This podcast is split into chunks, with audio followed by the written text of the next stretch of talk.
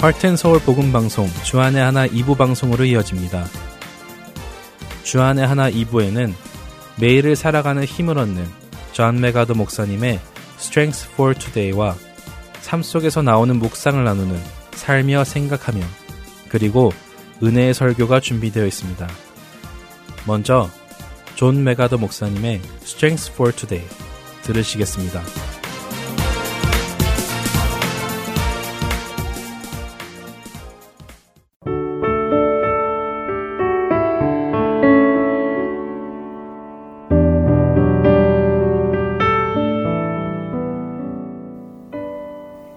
애청자 여러분 안녕하세요. 존 맥아더 목사님의 Strength for Today 진행의 이세진입니다.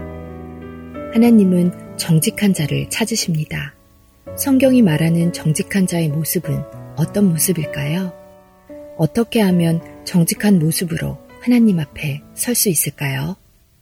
오늘 Strength for Today의 제목은 곤경 속에서의 정직함입니다.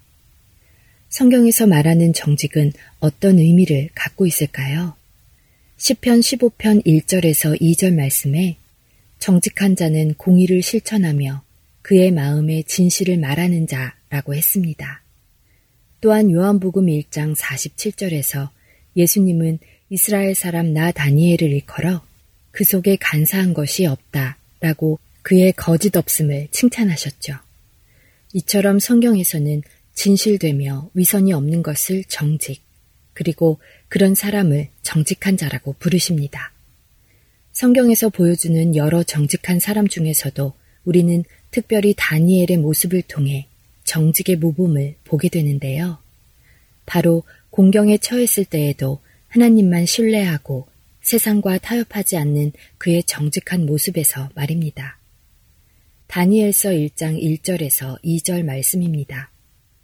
유다왕 여우야김이 다스린 지 3년이 되는 해에 바벨론 왕 느부갓네살이 예루살렘에 이르러 성을 에워쌌더니 주께서 유다왕 여우야김과 하나님의 전 그릇 얼마를 그의 손에 넘기심에 그가 그것을 가지고 신할 땅 자기 신들의 신전에 가져다가 그 신들의 보물 창고에 두었더라. 정직은 공경의 상황에 처했을 때 더욱 돋보이게 됩니다. 오늘 말씀은 이스라엘 역사상 참으로 비극적인 시대를 배경으로 하고 있는데요. 이 당시 하나님은 이스라엘을 악한 제국 바벨론의 왕 느부갓네살의 손에 넘기심으로 이스라엘의 범죄함을 향한 징계를 내리시죠. 하나님은 이스라엘의 죄에 대해서만큼은 백성들을 달래시거나 혹은 그냥 죄를 살짝 모르는 척 넘어가지 않으셨습니다.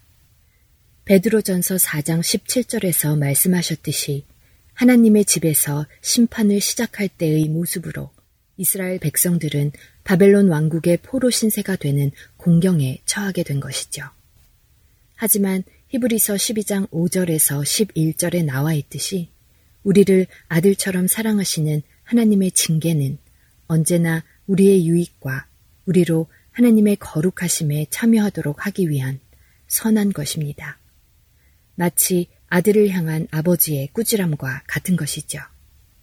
미움이 아니라 사랑에서 생겨난 것입니다. 이처럼 하나님의 징계, 곧 바벨론에 의해 나라가 망하고 바벨론에 포로로 끌려간 상황에서도 다니엘과 세 친구들의 이야기는 세상과 타협하지 않는 진정한 정직의 모범을 잘 보여주고 있습니다. 바벨론 왕실로 끌려와 왕의 명령에 맞서는 용기, 또 죽음의 위협 앞에서도 하나님을 끝까지 신뢰하였던 다니엘과 세 친구의 이야기를 통해서 우리는 세상과 타협하지 않는 정직한 자를 하나님은 공경 속에서 특별히 보호해 주시고 지켜 주신다는 것을 배우게 됩니다. 우리에게 닥친 공경은 정직이라는 영적 열매를 맺기에 반드시 필요한 영양분을 제공하는 흙과도 같습니다. 바벨론 왕국에 잡힌 바 된 이스라엘 백성들의 공경 속에서 다니엘과 새 친구들의 타협이 없는 정직함은 더욱 돋보였고 그들의 흔들리지 않는 신앙은 바벨론 왕들과 훗날 왕국의 멸망에도 큰 영향을 끼쳤죠. 여러분 가운데 지금 공경에 처해 계신 분들도 있을 것이고 또 지금 내게 주어진 고난을 통해서 하나님이 무엇을 이루고자 하시는지 그 뜻을 이해하기 힘들어 고민하는 분들도 계실 것입니다. 하지만 다니엘과 그의 친구들처럼 우리는 하나님의 뜻을 이해할 수 있는 지혜와 이 고난의 과정 가운데서 하나님을 신뢰할 수 있는 믿음을 달라고 기도할 수 있습니다. 매일의 삶 속에서 정직함을 지키기란 쉽지 않습니다. 특히 오늘날과 같이 유혹이 많고 또 그에 따른 공경의 상황에서 세상과 타협하기를 거부하는 다니엘과 같은 정직함은 더욱 귀한 것이겠죠. 공경의 때에 우리가 더 깨어있기를 원합니다. 우리의 정직함을 지켜주시고 또 정직한 선택들을 하면서 하나님께 영광 돌릴 수 있기를 소망하며 오늘 Strength for Today 마칩니다. 안녕히 계세요.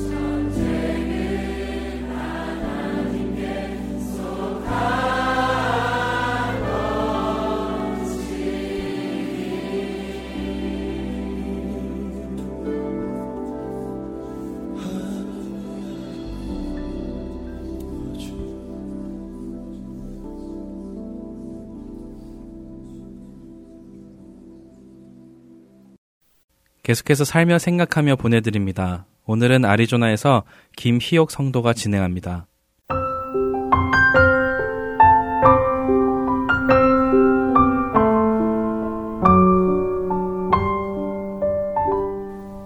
팬데믹에 막혔던 하늘길이 열리고 코로나 검사가 전면 해제되면서 저도 지난 6월과 7월에 걸쳐 4년 만에 고국에 다녀왔습니다. 작년에 엄마가 담낭 제거 수술을 하시고 회복의 과정에서 뇌경색이 오시는 바람에 나중에 천국에서 다시 만나요 라는 인사도 나누지 못한 채 헤어질 뻔 하였기도 했거니와 연이어 딸만 낳았던 엄마의 소원대로 나이 마흔이 넘어 낳은 늦둥이 아들이 드디어 결혼을 하게 됐기 때문에 온 가족이 한국 방문을 하게 된 것입니다. 엄마가 사선을 넘고 중환자실에서 일반 병실로 옮길 때까지 몸을 자유의지대로 움직이지 못하고 눈에 초점을 맞추지 못하며 정상적인 의사소통이 되지 않았던 3, 4주의 시간 동안 엄마가 살아 돌아오기만 하시면 엄마한테 효도해야겠다고 또 사랑한다고 많이 많이 말씀드리고 만약 한국에 가게 된다면 엄마를 성심껏 돌봐드려야지 줄곧 다짐했었음에도 불구하고 완전히 회복하신 엄마의 모습을 보고 안도하며 감사하기가 무색하게 저는 마치 어린아이와 같은 철없는 모습이 됐습니다. 그것도 고집스럽고 퉁명스러우며 툴툴거리는 못된 모습으로요. 그리고 그것은 주님을 인격적으로 만나기 전에 더하지도 빼지도 않은 제 실제 모습이었습니다. 엄마의 말씀을 경청하는 것에 온 마음을 쏟지 못했으며 여행을 간다고 또 친구를 만난다고 또는 필요한 것을 사러 간다며 시댁을 방문한다며 밖으로 밖으로 돌고 돌았습니다. 제가 이곳 미국에 있으나 친정에 있으나 딸 자식을 하염없이 기다리시게 하는 것은 매한 가지였습니다. 마음은 안 그랬는데 음식을 하면서도 피곤한 내색이 역력해서 엄마가 눈치를 보게 만드는 저는 참으로 못난 사람이었습니다. 처음 며칠은 그러한 사실을 인식하지 못했지만 2주 정도의 시간이 지나니 뭔가 낯설고 이상하다는 생각이 들었습니다. 아, 내가 왜 이러지? 나는 구원받은 그리스도인인데 나한테 왜 이전의 모습과 생각과 행동이 튀어나오는 거지? 그런 생각이 들면서 나 가짠가? 라는 생각이 들었습니다. 그러면서 많이 혼란스러웠습니다. 일단 감사와 행복이 넘치는 것은 분명한데 누려지지가 않았습니다. 친정에서의 나와 미국에서의 나의 모습이 내가 느끼기에도 너무나도 다르게 느껴졌기 때문입니다.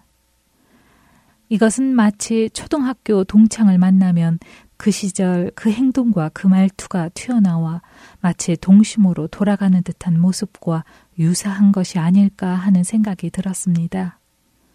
사람은 특유의 냄새나 특정한 장소, 특별한 소리에 노출될 때 옛 기억 속으로 여행을 하게 된다고 합니다. 그것이 좋은 것이든 나쁜 것이든지요.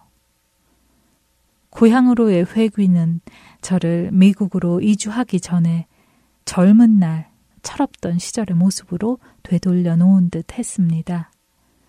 과거의 그 장소, 과거에 늘 함께 했던 우리 가족, 익숙한 집안의 냄새와 손때 묻은 물건들이 안온함을 느끼는 나른한 추억 여행 속으로 저를 인도하는 것만 같았고 그것은 현재의 저의 의식에 여전히 영향을 미쳤던 것입니다. 인간은 아니 적어도 저는 그렇게 나약한 사람이었던 것입니다.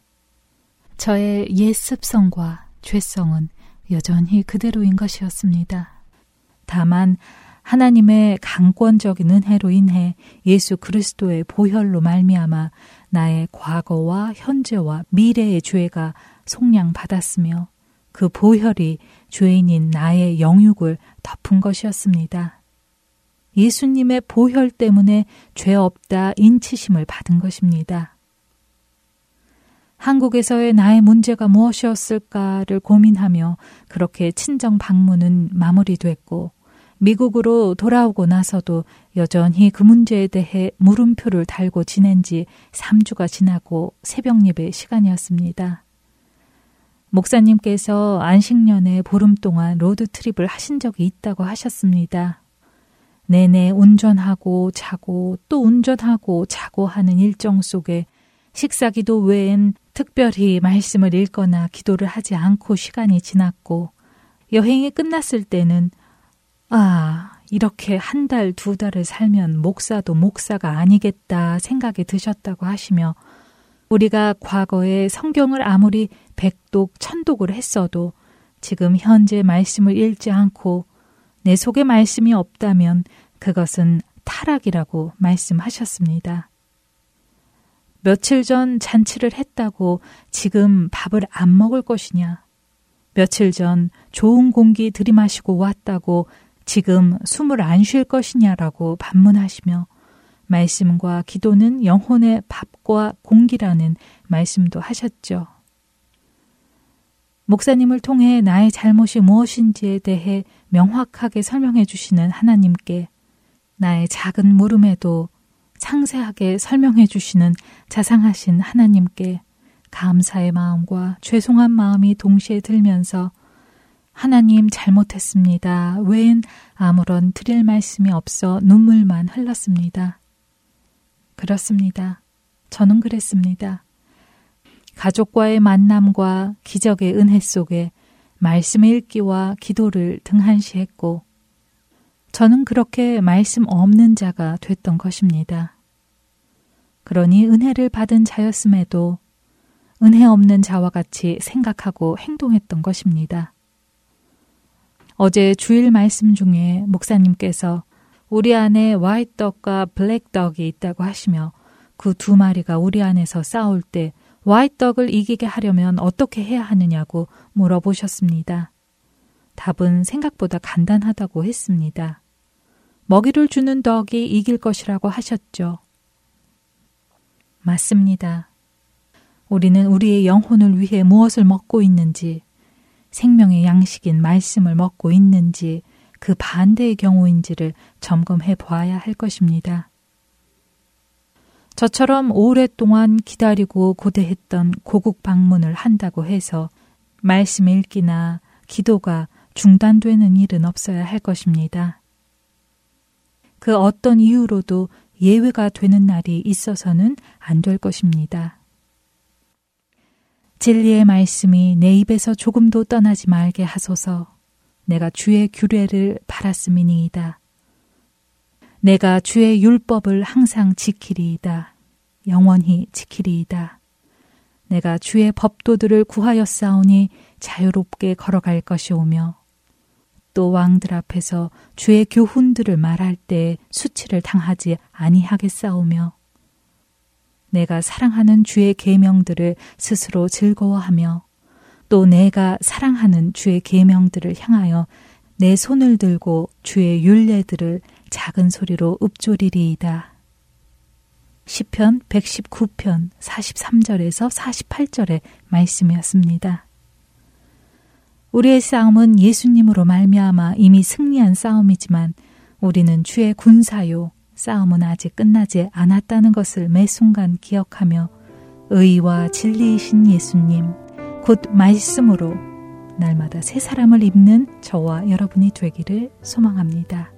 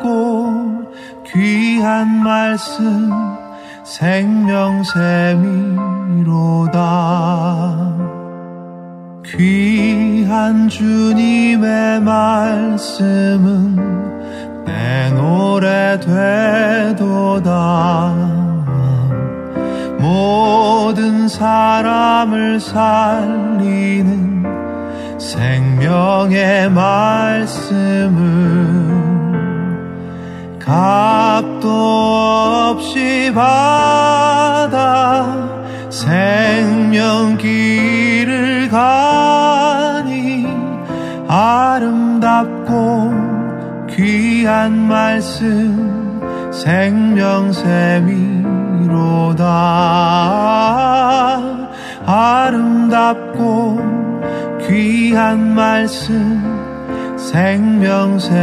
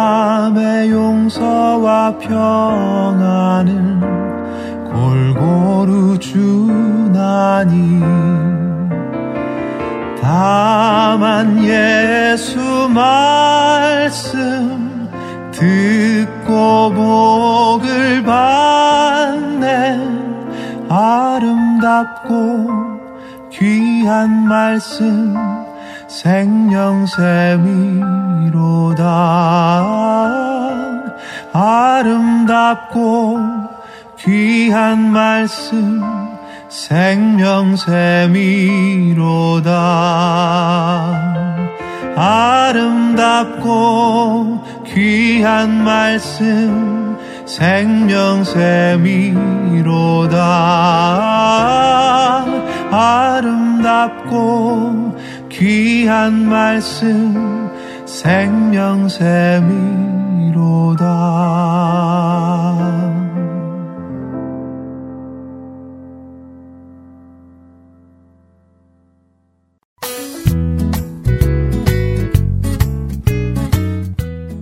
새로운 방송들도 반갑지만 이전에 들었던 방송을 다시 듣고 싶을 때 있으시지요?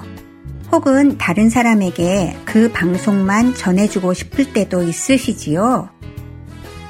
저희 할트앤 서울 복음방송에서는 그 방송만 모아서 따로 mp3 cd로 제작해 놓았습니다. 방송 모음 mp3 cd가 필요하신 분은 사무실로 연락 주시기 바랍니다. 사무실 전화번호 602-866-8999나 카톡으로 문의 주시기 바랍니다. 감사합니다.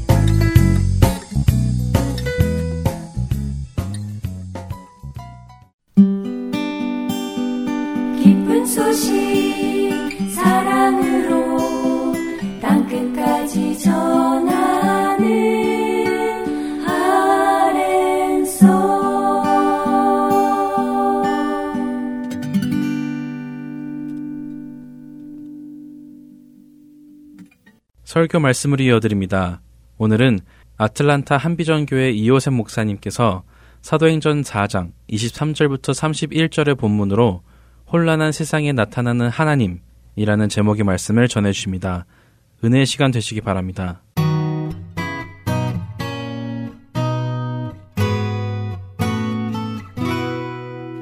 성령을 받는 것은 큰 일입니다. 하나님의 영을 받았다. 얼마나 큰 일입니까? 성경 사도행전에서는 예수님께서도 시작하자마자 하셨던 말씀이 뭐냐면은 너희가 성령이 임하시기까지는 기다려라. 기다리라는 말씀은 그대로 기다려라. 아무것도 하지 말라 하는 말씀입니다. 그러니까 사도들이 오직 뭐냐 성령 오시기를 간절히 기도했을 때 사도행전 2장은 성령이 임하시고 사도들은 분명히 달라졌습니다. 달라진 게 무엇이냐면 무엇보다도 담대해졌습니다. 자기를 죽이려는 사람들, 핍박하는 사람들, 예수님을 죽인 사람들이 두려워서 골방에 갇혀서 지낼 수밖에 없었는데 성령이 임하자마자 그들은 길거리로 성전 안으로 뛰쳐나왔습니다. 뛰쳐나온 것뿐만 아니라 성령이 감동케 하심을 따라 방언도 하고 복음을 전했습니다. 하나님의 큰 일을 전했다는 얘기입니다. 그러니까 많은 사람들이 놀랍게 여겼습니다. 왜냐하면 세계 각국으로다가 복음을 선포하는 현장을 보았기 때문에 그렇습니다. 근데 전하고 있는 사람들을 보니까 외국어를 할 만한 사람들이 아니라 전부 갈릴리 출신들이 많고 시골 사람들이 많았던 거예요. 그래서 소위 교육의 혜택을 받을 수 없는 지역에서 살았고 그런 배경을 가진 사람들과 행색도 아마 그리하지 않았는가 싶습니다. 놀래서 묻습니다. 이게 어찌된 일이냐? 술이 취한 거냐? 그러니까 베드로 사도가 답변합니다. 아니다. 구약의 요엘 선지자를 통해서 하신 말씀대로 말세의 모든 육체에 성령을 부어주시겠다는 그 성령을 우리가 받았느니라 설명합니다. 이 성령은 너희가 죽인 바로 그 예수 그리스도께서 승천하셔서 보좌에 앉으시면서 보내주신 것이라. 그러면서 예수 그리스도가 어떤 분이신지 복음을 전합니다.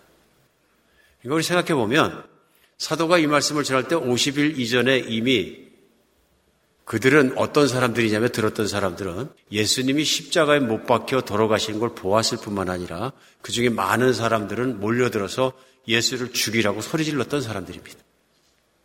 그러니까 그 복음을 전함으로 말미암아 제자들은 그 자리에서 돌 맞아 죽을 수 있다는 것도 알고 있었습니다. 그럼에도 불구하고 성령이 마시니까 이런 변화가 뭐냐면요. 두려움이 없습니다. 엄청 담대해지는 것입니다. 죽음도 두렵지 않고 아무것도 두렵지 않고 오직 한 가지 예수 그리스도의 복음을 전하는 것을 기뻐하며 전했던 것을 알 수 있습니다. 거기서 끝나지 않고 베드로 사도와 요한 사도가 성전을 올라가서 기도를 가는 길에 태어나면서부터 안진대가 된 환자를 예수의 이름으로 일으키는 사건이 나자 사람들이 또 한 번 몰려듭니다.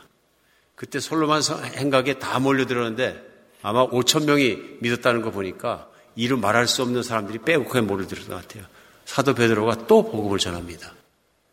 예수 그리스도가 어떤 분이신지, 무슨 일을 하셨는지, 어떻게 십자가에 죽었는지, 어떻게 부활하셨는지, 승천하셨는지 전합니다.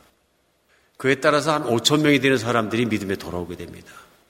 이때 성전을 지키던 관리들이 당황하게 돼서 대짜고짜 사도 두 사람을 붙잡아서 감옥에 넣게 됩니다. 다음날 심판이 열리고 심판합니다. 심판의 현장에서 또 나타난 것이 있습니다. 뭐가 나타나냐면요. 사도 요한과 베드로에게 두려움이 없습니다. 담대합니다. 그 담대한 마음으로 오히려 심판하고 신문하고 있는 우리 대제사장과 사내들은 공회원들을 전도합니다. 복음을 전하고 너희가 죽은 그 예수를 믿으라고 권합니다. 놀라운 일이 일어난 거죠. 그러자 사도행전은 계속되면서 그들을 잡아서 죽이고 싶지만 잡아서 죽일 만한 명분이 안 되는 것입니다. 그들이 잘못한 것이었고 한 일이라고는 안지맹이 된 사람을 일으킨 죄밖에 없습니다. 그러니까 결국은 명분을 찾지 못하고 예수님의 부활을 전하지 말라고 하면서 놓아줍니다. 오늘 본문은 4장 23절 시작되면서 사도들이 노임의 그 동료들에게 가서 제사장과 장로들의 말을 다 알렸다 얘기합니다. 오늘 교회 가서 얘기한 거죠. 초대교회가 세워졌는데 그 초대교회에 가서 사도들이 얘기합니다. 그래서 제사장들과 장로들이 무슨 말을 했는지 어떻게 했는지 그것에 대해서 오늘 전하고 있습니다. 그러자 온 교인들의 반응이 나오는데 그 반응이 뭐냐면 기도입니다. 24절부터 보면 그들이 듣고 한 마음으로 하나님께 소리 높여 이르되 대주제여 천지여 바다와 그 가운데 만물을 지으시니시여 또 주의 종 우리 종상 다윗의 입을 통하여 성령의 말씀하시기를 어찌하여 열방이 분노하며 족속들이 화살을 경영하는 것, 세상의 군한들이 났으며 관리들이 함께 모여 주와 그 그리스도를 대적하다 하신 이로소이다. 그러면서 오늘 바로 기도하기 시작한 것입니다. 오늘 기도하기 시작하는데 그 기도의 내용이 곰곰이 보면 오늘 우리 교회에게 큰 교훈이 된다고 저는 생각됩니다. 왜 교훈이 되냐면 기도의 내용이 다릅니다. 다른데 무엇이 다르냐면 우리는 대개 오늘날도 신앙생활에서 기도할 때 무엇을 기도합니까? 나의 필요를 제일 먼저 기도하거든요. 필요를요. 근데 오늘 보면 필요를 따라서 기도하는 첫 번째 기도해야 될 것은 뭐냐면 이렇게 나를 핍박하는 사람들을 없게 해 주시옵소서. 이들에게 벌을 주시든지 이들의 능력을 없게 하시든지 권위를 제하여 주시든지 아, 하나님의 복음이 마음대로 번져갈 수 있도록 핍박을 없게 하여 주시옵소서. 기도하는 것이 맞습니다. 그들에게 벌 주시옵소서. 심지어는 그들을 없애 주시옵소서. 당연한 것 아니겠습니까? 그런데 오늘 기도가 계속되면서 내용이 보면 그런 뜻이 아닙니다. 그러면서 27절에요. 과연 헤롯과 본디오 빌라도는 이방인과 예루살렘 이스라엘 백성과 합세하여 하나님께서 기름 부으신 거룩한 종을 거슬러 하나님의 권능과 뜻대로 이루려고 예정하신 그것을 행하려고 이성에 모였나이다. 주여 이제 그들의 위협을 굽어보시고 또 종들로 하여금 담대히 하나님 말씀을 전하게 해 주시오며 손을 내밀어 병을 낫게 하시고 표적과 기사로 거룩한 종 예수의 이름으로 이루어지게 하여 주옵소서 기도합니다. 뭘 기도합니까? 오직 한 가지 위해서 기도합니다. 하나님의 뜻이 이루어지게 하시옵소서. 그 일을 위해서 우리에게 성령의 권능을 주시고 담대하게 하나님 말씀을 전하게 해 주시옵소서. 이거 기도합니다. 좀 다르게 느껴지지 않습니까? 우리 교회가 이런 상황이면 핍박을 받는 상황이고 사도들이 놓여서 가서 어떻게 대세양과 장로들이 어, 자신을 핍박했는가 나누면은 기도를 하더라도 우리가 기도할 때는 핍박이 없게 해주세요가 먼저 기도가 아니겠습니까? 핍박을 제거해 주세요. 근데 오늘 제자들의 기도에서 색다르게 발견하고 우리가 또 배워야 되는 첫 번째는 그것입니다. 제자들의 기도를 하면서 그 내용 속에 죄악된 세상을 그대로 받아들이더라는 것입니다. 세상은 분명히 죄악됐습니다. 핍박하지 않아야 될 대상을 핍박하는 거예요. 죄가 하나도 없는 예수 그리스도를 핍박하고 십자가에 못 박혀 죽을 뿐 아니라 예수님을 따르는 자들도 핍박해야 된다고 그들이 믿고 핍박하는 건 불법인 거예요. 그렇죠? 그러니까 세상이 타락하고 세상이 악이 가득한 겁니다. 오늘 그래서 제자들에게 가장 힘든 게 하는 것은 무엇이냐면 바로 세상이에요. 예수님을 믿지 않는 사람들, 마귀를 따르는 사람들, 그런 사람들이 만들어가고 있는 세상이에요. 그 세상 안에서는 하나님의 뜻을 거역하고 배신하고 하나님 뜻을 거부할 뿐만 아니라 핍박을 하는 거예요. 따라가는 사람들. 그러면 자연스럽게 그들에 대해서 하나님께서 벌 주실 것을 기도하는 게 맞습니다. 없애 주실 것을 위해서 기도하는 게 맞고요. 그럼에도 불구하고 오늘 기도의 내용은 그렇게 핍박을 하지만 하나님 우리에게 담대함을 주시어서 복음을 전하게 해주셔서 말씀을 전파하게 해주시옵소서. 능력도 주시어서 병도 고쳐지게 하고 예수 그리스도의 이름이 선포되는 곳에 하나님의 살아계심을 드러나게 해주시옵소서. 요거 기도했습니다. 그러니까 세상은 타락했고 세상은 악하고 세상은 바른 길을 살거나 그리스도의 복음을 전하는 자를 핍박할 것이라는 걸 기정사실로 받아들인 것입니다. 왜 그럴까요? 이미 예수님이 가르치신 거예요. 예수님이 사역을 하시는 기간에도 제자들을 끊임없이 가르친 게 뭐냐면 세상에서는 너희가 핍박을 당하나 환란을 당하나 담대하라. 내가 세상을 이기었노라 하고 가르치신 거예요. 그러니까 세상이 나를 핍박하였은즉 나를 따른 너희도 핍박할 것이다. 세상에서는 너희가 반드시 핍박을 받을 것이다. 쉽게 생각하면 우리가 그런 생각할 수 있잖아요. 예수님, 세상에서 핍박받는 것을 없애주셔야 기독교가 흥왕해집니다. 예수님 모든 주권을 가지고 계시니까 할 수 있지 않습니까? 이들 다 없애줄 수 있고 고난받는 것도 없애줄 수 있지 않습니까? 얘기할 수 있습니다. 바랄 수 있습니다. 근데 불구하고 제자들은 그걸 알았던 겁니다. 예수님의 뜻은 예수님이 재림하시고 세상이 끝나는 그날까지 이 세상의 마귀와 그를 따른 자를 세워가는 세상의 악도 참으시기로 결정하신 거죠. 그러므로 세상은 살아가는 동안에 복음이 전해지면 하나님 나라가 전파되는 곳마다 무슨 일이 일어나냐면은 핍박이 일어날 때는 것을 기정사실로 받아들인 것입니다. 그래서 어떤 면에서는 그리스도인이 세상을 살아가면서 고난을 당하게 되는 것을 이상한 일로 여기지 않고 당연한 일로 받아들였다는 얘기입니다. 다르죠? 많이 다릅니다. 이 하나님의 뜻을 구하고 고난을 바라보는 시각이 여기서만 그런 것이 아니라 계속되는 사도행전 속에서 사도들의 태도 속에서 그런 걸 발견할 수 있어요. 사도 바울 같은 경우에는요, 어쩔 때는 성경을 읽다 보면 참, 어, 이 이야기 어렵다 그럴 정도로 우리 당혹하게 만드는 그런 면도 없잖아 있습니다. 뭐냐면 사도 바울이 1차, 2차, 3차에 걸쳐 선교여행을 끝냅니다. 그 선교여행 기간 중에 믿는 사람이 많이 생기되고요. 각 세계에 흩어져 살고 있던 유대인들이 사도 바울로 말미암아 복음이 전파되고 교회가 일어나겠다는 소식을 다 듣고 사도 바울을 다 죽이고 싶어 합니다. 원수같이 생각합니다. 사도 바울이 가는 곳마다 그를 핍박했던 사람들은 유대인들이었습니다. 그들이 현장에서 사도 바울을 죽이지 못하니까 이제는 에르살렘에서 죽이기를 원합니다. 근데 전도여행이 끝나고 사도 바울이 뭐라 그러냐면 내가 에르살렘을 가야 되겠다. 에르살렘에 있는 교회가 기근 속에서 핍박과 기근 속에서 너무 힘드니까 각처에서 이방인들 교회에서 모은 부조를 가지고 헌금을 가지고 예루살렘 교회를 도와주러 가는 길에 내가 가야 되겠다. 그래서 일행들과 함께 가게 됩니다. 그런데 보면 일행들과 함께 예루살렘으로 가는 길에 교회마다 들리게 되는데 교회마다 기도하는 사람들이 얘기합니다.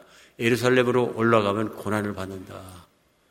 점점 더 가까이 가자 예루살렘에서 온 선지자라는 사람이 바울의 허리띠를 풀어서 묶어서 퍼포먼스를 합니다. 당신 거기 가면 이렇게 꽁꽁 뭉치고 고난을 당한다.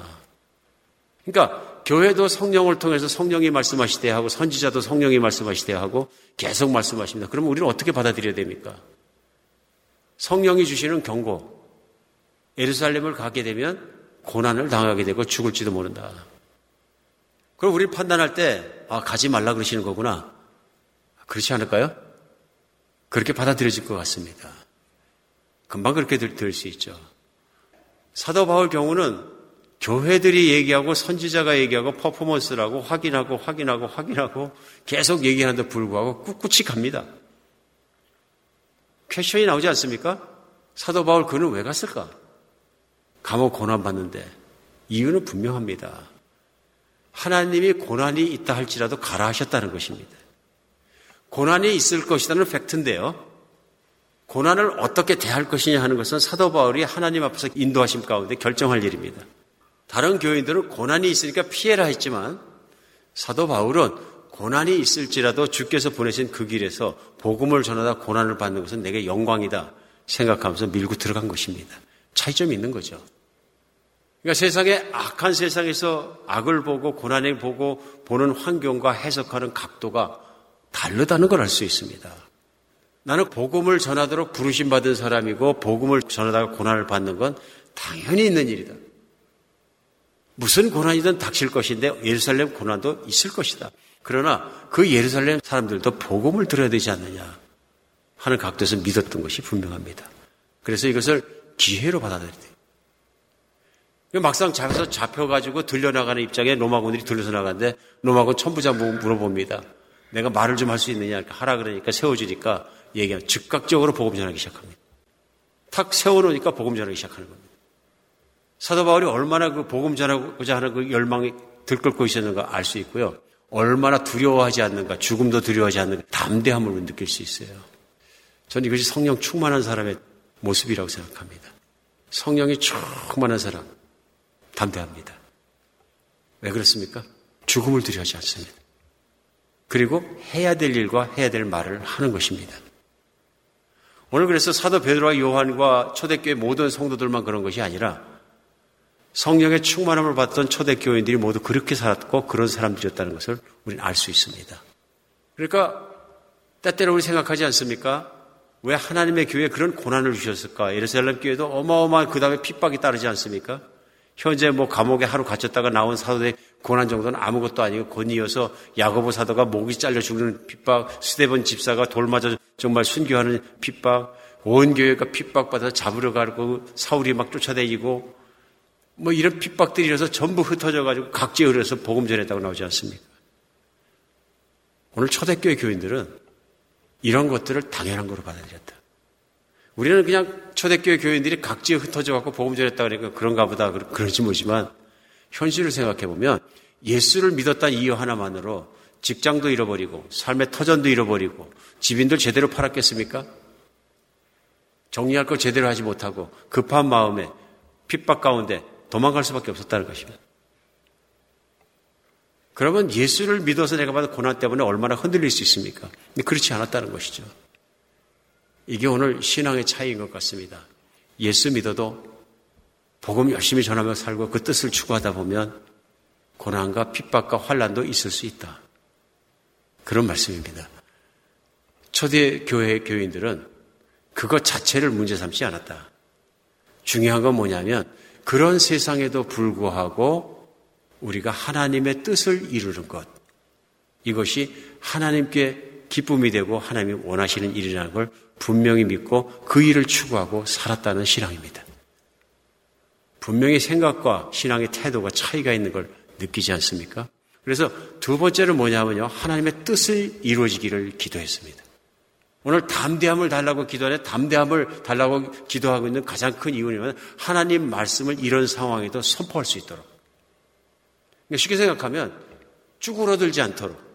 핍박의 목적이 무엇입니까? 쭈그러들게 만드는 거죠. 못하게 만드는 거죠. 한반도에서 전쟁이 나고 북한군이 밀고 넘어오니까 첫 번째 한 일이 뭡니까? 기독교인들을 말살하라. 그렇죠? 유지들을 다 잡아들여라. 공산주의가 막 그랬잖아요. 그래가지고 주로 공산당들이 쳐 들어와서 정복하면서 잡혀갔던 사람들이 유지들이고 기독교인들이에요. 심지어는 교회에 밀고 들어와 탱크를 밀고 들어와서는 목사님과 교회를 피난한 가는데 다 잡아가지고 붙잡아가지고 신문하잖아요. 예수 부인하라고. 싫어하죠? 부인 안 하니까 교회 앞마당에다가 땅을 팔아 그러고서는 전부 다 구덩이를 파고 거기 들어가라 그래가지고 목만 내놓고 땅에 묻어버렸잖아요. 그러면서 땡크는 막 부르릉거리는데 예수 부인 안 하는 자는 땡크를 밀어버리겠다. 우리 역사는 기록하고 있습니다. 성도들 아무도 부인하지 않고 찬송가 부르더라. 목만 나와 있는데 탱크가 지나가는데 찬송가 부르더라. 우리 한반도에 그런 역사가 있다는 것이 슬픈 일이지만 또 한반도에 그런 신앙이 있다는 것이 그런 순교의 신앙이 있다는 것이 놀라운 일입니다. 하나님의 뜻이 이루어지도록 기도했다. 그러니까 초대교인들이 무엇을 위해 살았는지 우리가 금방 알 수 있습니다. 이렇게 어려운 환경 속에서 툭 치니까 나오는 기도가 뭐냐면 하나님의 뜻이 이루어지도록 우리를 담대하게 해 주시옵소서. 그 하나님의 나라가 이루어지고 복음이 전해지고 그 뜻이 이루어질 때 누가 해야 되냐면 하나님의 자녀된 교회가 해야 되고 우리가 해야 되는 사명이라 하는 것을 분명히 알고 있었던 것을 우리는 알 수 있습니다. 현대교회를 우리가 이렇게 섬기면서 하나님의 뜻이 일어나서 하나님의 나라가 이루어지는 것, 이것을 얼마나 간절히 기도하고 있는가, 이거 생각할 필요가 있습니다. 우리 교회가 그게 현주소거든요. 우리 기도의 모양과 현주소를 내가 생각해 보면 내가 무엇을 추구하며 또 교회가 무엇을 추구하는지 금방 알 수 있습니다. 교회는 이 지구 가운데서 복음을 가지고 있는 곳입니다. 교회가 다른 무엇이 없다 할지라도 복음이 있는 곳입니다. 이 복음을 먹어야 복음을 붙잡아야 죽은 영혼도 살아나는 세계에서 가장 귀중한 보물을 가지고 있는 것이 교회입니다. 그러니까 당연히 교회에서 해야 될 가장 중요한 일은 복음을 전파하는 일입니다. 이것을 위해서 살아가는 것입니다. 그런데 어떻게 살다 보면 우리는 모든 것이 요즘 특별히 개인주의가 심해지니까 마치 예수 믿는 것은 나 개인에 만족하기 위해서 예수를 믿는 것 같은 그런 그만 믿는 경우가 너무나 많습니다. 그러다 보니까 예수 믿으면 나에게 고난이 없어지고 부자가 되어야 되고 자식이 잘 돼야 되고 뭐 그래서 필요를 위해서 기도하는 것은 기도에 꽉 차 있고 많은데요. 그러니까 기도합시다 그러면 가장 많이 하고 가장 급하게 하는 기도가 뭐냐면 내 필요가 채워지는 것들이에요. 물론 예수님께서 우리 필요를 기도하라 그러셨고 그 필요를 채워주시겠다, 이루어주시겠다 말씀도 하셨어요. 응답하시겠다고 말씀하셨고요. 근데 중요한 게 있죠. 하나님의 나라를 위해 기도하라고 말씀하신 먼저 번 기도예요. 우리가 주일마다 주기도문을 같이 기도합니다. 이거 그냥 딸딸딸딸 외우기 위해서 기도하는 것이 아니죠. 이 기도를 기도하는 것은 예수님께서 이 기도를 하라 그러셨고 이 기도를 하면서 우리는 알 수 있습니다. 하나님의 뜻이 무엇인지 무엇을 위해 기도해야 되는지 하나님의 이름이 높임을 받으시고 그 나라가 임하시고 그 뜻이 하늘에서 이루어진 같이 이 땅에서 이루어지는 것은 하나님의 계속적으로 변하지 않는 소원입니다. 이 땅에요. 뜻입니다. 그 기도를 하면서 우리가 깨달을 수 있는 것은 우리가 내 중심에서 하나님 중심으로 기도도 시작할 수 있는 것을 계속 우리 기억하는 것입니다. 하나님께서 사도행전 때만 그러는 것이 아니고요. 근대사에서도 우리가 찾을 수 있는 게 뭐냐면은 하나님의 백성들이 하나님의 뜻과 합당한 그 일을 위해서 기도할 때 무엇이 일어나냐면요. 우리가 얘기하는 놀라운 부흥이 일어납니다. 성령님 많이 주시는 놀라운 부흥이 일어납니다. 1806년도에 메사추세츠죠.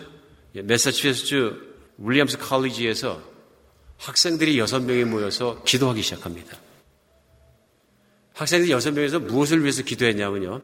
아시아 지역에 복음이 전파되고 아시아 지역에 있는 나라들의 언어들로 성경이 번역되고 전파되게 하는 것을 소원을 품고 기도하게 됩니다. 성령 주신 감동인 거죠. 이게 지금은 뭐 많은 교회가 그렇게 한다고 생각하실지 모르지만은 그때 당시에는 대단한 일인데 아무 교회도 그걸 기대하지 않은 거예요. 그러니까 불과 200여 년 전에 미국에서 교회가 많았지만 그 당시에도 어느 교회도 이럴 걸 위해서 기도한 적이 없는 거예요. 그러다 보니까 선교사도 선교단체도 없습니다. 미국 내에도요. 그 많은 교회가 있지만은 선교하지 않는 거예요. 그래서 이 기도회의 운동이 무슨 운동이 되냐면 첫 번째 선교단체가 구성되고 선교를 시작하는 현장이 됩니다. 학생들이에요. 윌리엄스 칼리지에. 그런데 그 기도회가 하나님께서 기도를 응답해주고 기름을 부어주시니까 사람이 모이기 시작합니다. 자꾸 자꾸 모이더니 헌신자도 많아지고 그러면 내가 선교사로 가겠다 하는 자원자들도 나오고 그래서 아시아로 선교사를 파송하기 시작합니다. 만약 이 기도회가 없었다면 성령님께서 성령으로 충만케 하시고 부흥을 주지 않으셨다면 한반도에서 태어난 여러분과 저도 아직도 예수님을 못 믿을지도 모릅니다. 그렇죠? 이 기도회가 있었기 때문에 미국에서 선교사들이 일어나기 시작하고 헌신하기 시작하고 선교단체가 생기고 200여 년이 지난 지금에도 선교사를 파송하고 있는 거예요. 그 결과로 우리가 수혜자가 된 것이죠. 한반도에도 복음이 들어오고 미국의 선교사들도 들어오고 그냥 일어난 일이 아니라 누군가 모여서 하나님 나라를 위해서 기도하기 시작했더니 그들 안에 담대함을 주시고 학업도 내려놓고 직업도 내려놓고 알려지지도 않고 알 수도 없고 깜깜하게 갇혀있는 조선 같은 땅에서도 들어오는 선교사들이 일어나게 된 것이죠. 하나님은 기적을 주십니다. 하나님 나라를 위해서 기도하면 성령의 충만한 가운데 역사하시는 거죠. 우리 사도행전에서 분명히 볼 수 있는 거 있습니다. 성령 충만을 왜 주시냐 하는 것입니다. 오늘도 교회가 기도했던 한 가지 기도 제목은 성령 충만함 주시옵소서. 그래서 우리로 담대하게 하여 주시옵고 어디 가나 복음 전하게 해 주시옵소서. 이것이 아닙니까? 오늘 성령이 성령 충만 주신 이유는 한 가지입니다. 이 땅 가운데 복음으로 말미암아 전파되고 하나님 나라가 일어나게 하는 것입니다. 그런데 목회자이고 설교자인 저도 사도행전에서 이 부분을 설교할 때 인간적 걱정이 됩니다. 오늘은 설교하면 몇 명이나 좋으실까? 몇 분이나 재미없다고 생각하실까? 왜 그럽니까? 당장 나하고 관계가 있고 나하고 뭐가 있는 것 같고 내가 유익이 되고 내가 확실하고 내가 은혜 받고 그런 건 잘 들리는데요. 피부에 얕거든요. 아주 그냥 스킨에 컨택되는 것 같거든요.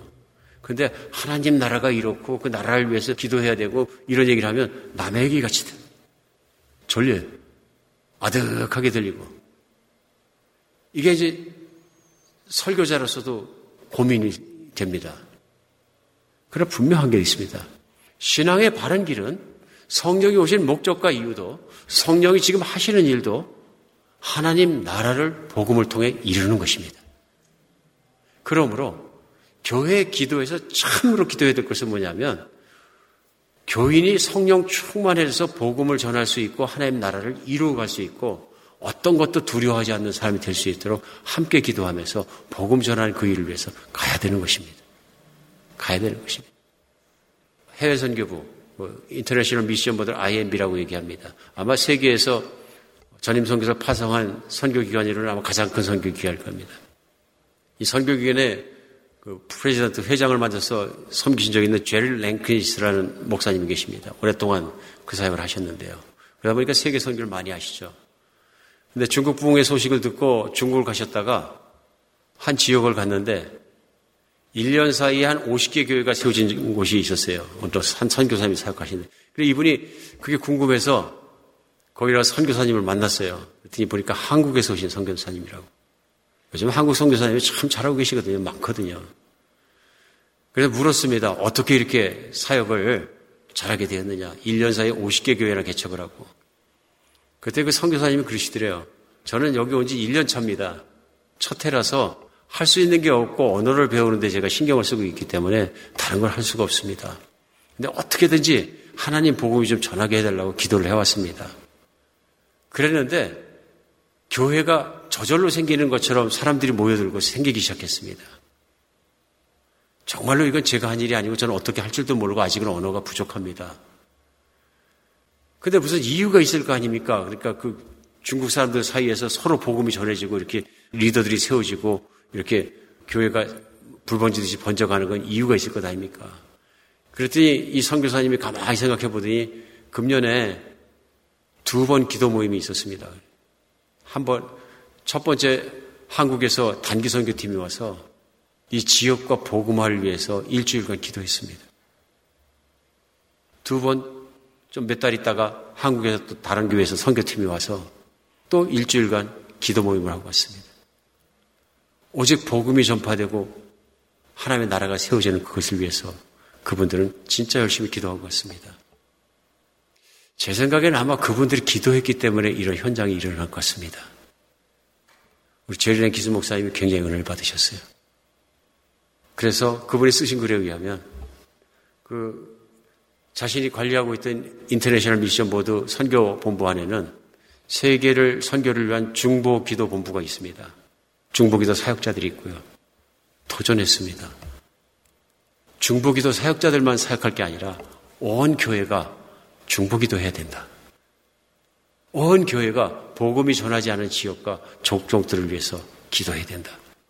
모든 게 기도로 시작되고 모든 것이 기도에서 이루어진다. 확신을 갖게 되셨다. 얘기하는 거예요. 정말입니다. 오늘도 우리가 하나님의 뜻에 부합하게 하나님의 뜻을 따라 기도하고 하나님의 뜻을 따라 구하고 나갔을 때 담대함도 주시고 정말 그 일이 일어나기도 하시고 부흥의 현장이 있게 하시는 줄 믿으시기 바랍니다. 한비전 교회 그런 교회 됐으면 좋겠습니다. 하나님의 뜻에 부합한 교회. 그냥 내 거 채우고 내 거 메우고 그래서 사람만 많으면 뭐 하겠습니까? 정말로 복음적이고 정말로 하나님의 뜻을 따르고 정말로 그렇게 살아가는 교회가 되었으면 좋겠습니다. 우리 교회가 이미 입양한 종족들도 있고 지역들도 있고 우리 인도에 있는 박성성에서 나가신 웨스트 벵갈 지역은 1억 명이나 됩니다. 지금 15년 전부터 입양해서 계속 기도하고 있는데 어, 그때보다 많이 좋아졌습니다. 15년 전에 저희가 처음 기도 시작할 때 그 웨스트 벵갈 1억 명 중에서 믿는 사람의 숫자가 0.1%였습니다. 0.1%. 대단히 적은 숫자죠. 1000명 중에 한 명입니다. 근데 지금은 0.6%입니다. 많이 발전했습니다. 0.6%에서 지금 많이 커지고 있는 것 같아요. 우리 박상규 선교사는 사역만 하더라도 그 영향력의 영역이 엄청 커졌어요. 이제 15년 되니까 어렸던 제자들이 가서 보면 다 커가지고 신학교도 가고 목회자도 되고 교회도 개척하고 다 어른이 됐어요. 그때는 정말 코흘리개였었는데 가면서 이렇게 보면서 너무 감사하는 것이 세월이 지나가니까 헛되지 않고 번져가고 있는 그 모습들, 각지에 있는 학교들의 아이들 자라는 모습들, 세워져가는 교회 모습들 보면 얼마나 감사하죠. 기도. 기도해야 됩니다. 우리 지금 서부 지역에 또 인도 박정미 선교사님, 우리 그레이터 노이다 지역에 또 사랑학교 섬기고 있는데 어떻게 보면 아이들 70명 데리고서는 가면서 콜리에들 이렇게 데리고서 이렇게 하는 거 보면 아이고 쟤들이 언제 자라서 복음하게 되겠나 금방입니다. 금방입니다. 우리 함께 늘 중보기도 하면서 복음이 아직 가려워지고 듣지 못하고 어두워진 부분을 위해서 계속 기도하는 여러분과 제가 됐으면 좋겠습니다. 하나님을 이루십니다. 우리 주님께서 우리 한비전교회를 계속 사용해 주시면 좋겠습니다. 오늘 마지막으로 첫 번째는 세상의 악을 그런 것으로 받아들이고 악한 세상 속에서 두려움 없이 전하는 것이 중요한 거죠. 두 번째는 우리가 하나님 나라의 뜻이 일어날 수 있도록 하나님을 위해서 기도하는 것입니다. 오늘 세 번째는 하나님께서는 이런 기도에 담대함으로 응답하셨습니다. 여러분과 저와 우리 모든 교인들의 삶도 담대해질 수 있도록 기도하고 받고 담대한 인생을 살았으면 좋겠습니다. 우리의 미래는 결정됐고 확실하게 열려 있습니다. 죽는 것도 두려울 것이 없습니다. 이젠 남아있는 인생을 사용할 것은 천국에서 못할 것 하는 것입니다. 천국 복음을 전하는 일입니다. 하나님 나라를 세워가는 일입니다. 이를 위해서 함께 뛰어가고 함께 살아가고 함께 이루어가는 여러분과 제가 되었으면 좋겠습니다.